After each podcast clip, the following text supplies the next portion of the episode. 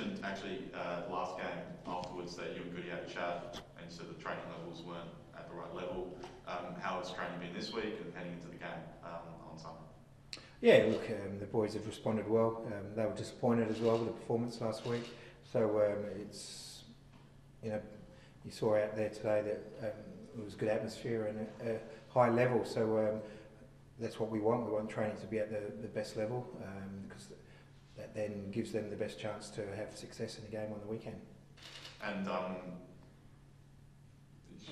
so you had a very high scoring March, and then first game of April you come in a little bit flat. You're coming in in the match against a side that is coming in at 10th, but they're only a couple of ways from a final spot. How are you prepared to battle against a side that will be this hungry in, a, I guess, a do or die situation for them with counting down games? Yeah, look, I suppose um, you know Western have started the season, you know, a little bit flat, and they've been chasing ever since then. So um, uh, we only played them seven weeks ago, and it was the same same then. You know, we went down two 0 there, and, and came back in the last 15 minutes to win three two. So um, the boys know um, that the way that Western play. You know, they're they're a good side, and you know once they get a little bit of momentum in the game, they're a very difficult side to to play against. So it's important that we have a good start like we did last week. We had a good start last week, but we just didn't go on with it in the second half last week. So um, it's important that we have that focus and that intensity for the full 90 minutes. And you've experienced that twice against the two very high scoring games, 11 goals combined in the last two games. Is it, are you expecting something similar tomorrow? Um, yeah, as you said, you know, Western need, need the points um, to make the finals. Um, we need the points as well to, you know, to keep pushing for the top two spot. Um, so there'll be opportunities in the game when games like that, they, they open up a little bit, especially as the game goes on. Um, so it's important that we um, keep our focus and, and defend with, with good discipline. Mm-hmm. Isaias is back this week, was back on the track.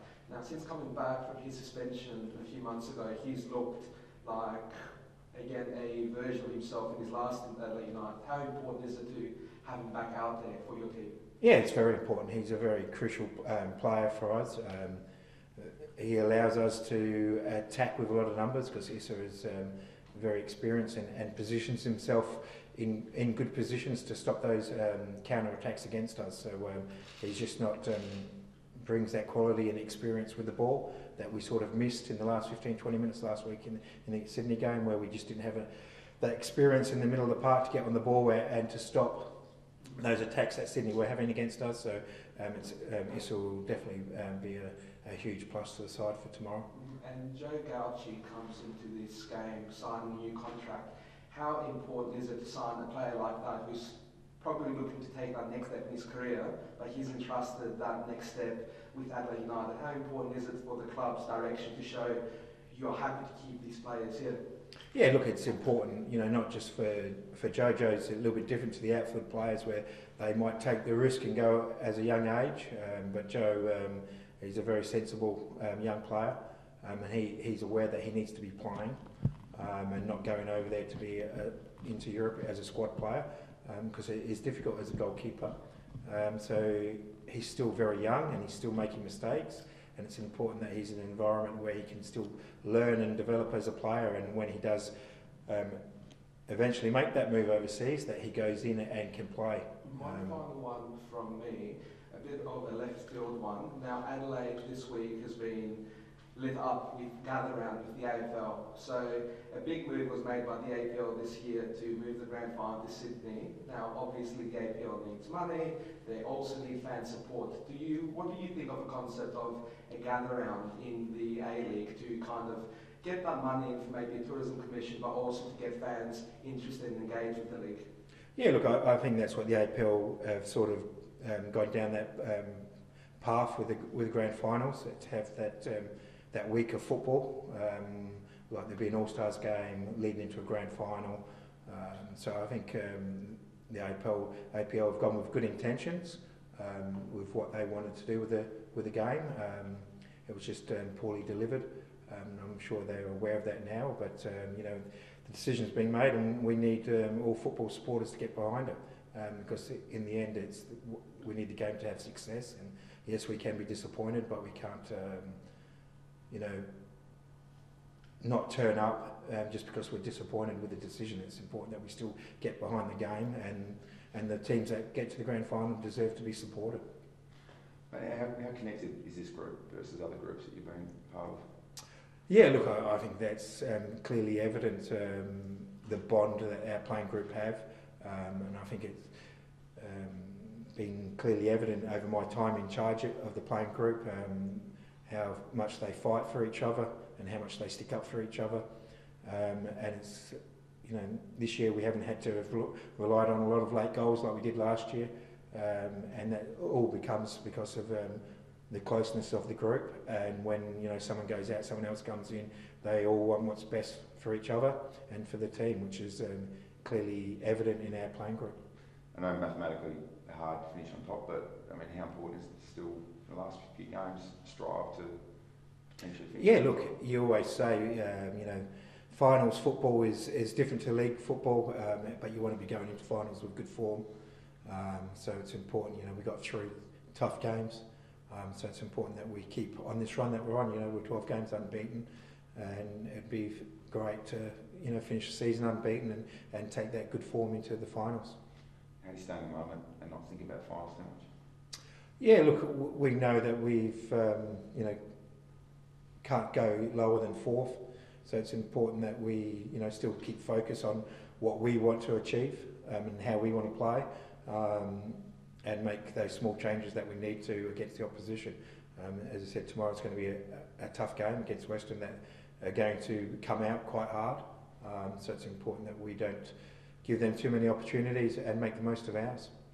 And you've mentioned in the past, in the past couple of weeks that you, you were kind of surprised with the load someone like Craig Goodwin had in the, with the Socceroos going with his injury. Now, if you seal up second in the next week or two, is there a plan to, I guess, rest someone like Goodwin that's been carrying that load going into the final round if you seal that week off? Yeah, look, uh, you know, Goody's issue has been, you know, been going since, you know, we started pre-season. Um, he can manage um, from week to week.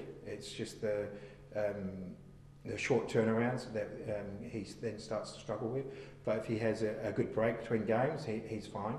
Um, so, you know, he's had a good nine-day break now between the last game to this game, so he's almost got himself back to, to a, good level where he can play without, um, uh, well, play with only a little bit of pain. How do you see the run in? Because obviously Western is still playing for something, then going to Perth, they're still playing for something as well, and then the Mariners could be playing for, you know, uh, seeding and stuff at the finals. So how do you see that? And also, I guess, just on the league in general, because everyone seems to be still having something to play for, which is kind of a rarity based on recent seasons Mm. too. Yeah, look, I, I think um, the season's been a good good year. I think there's been some outstanding games.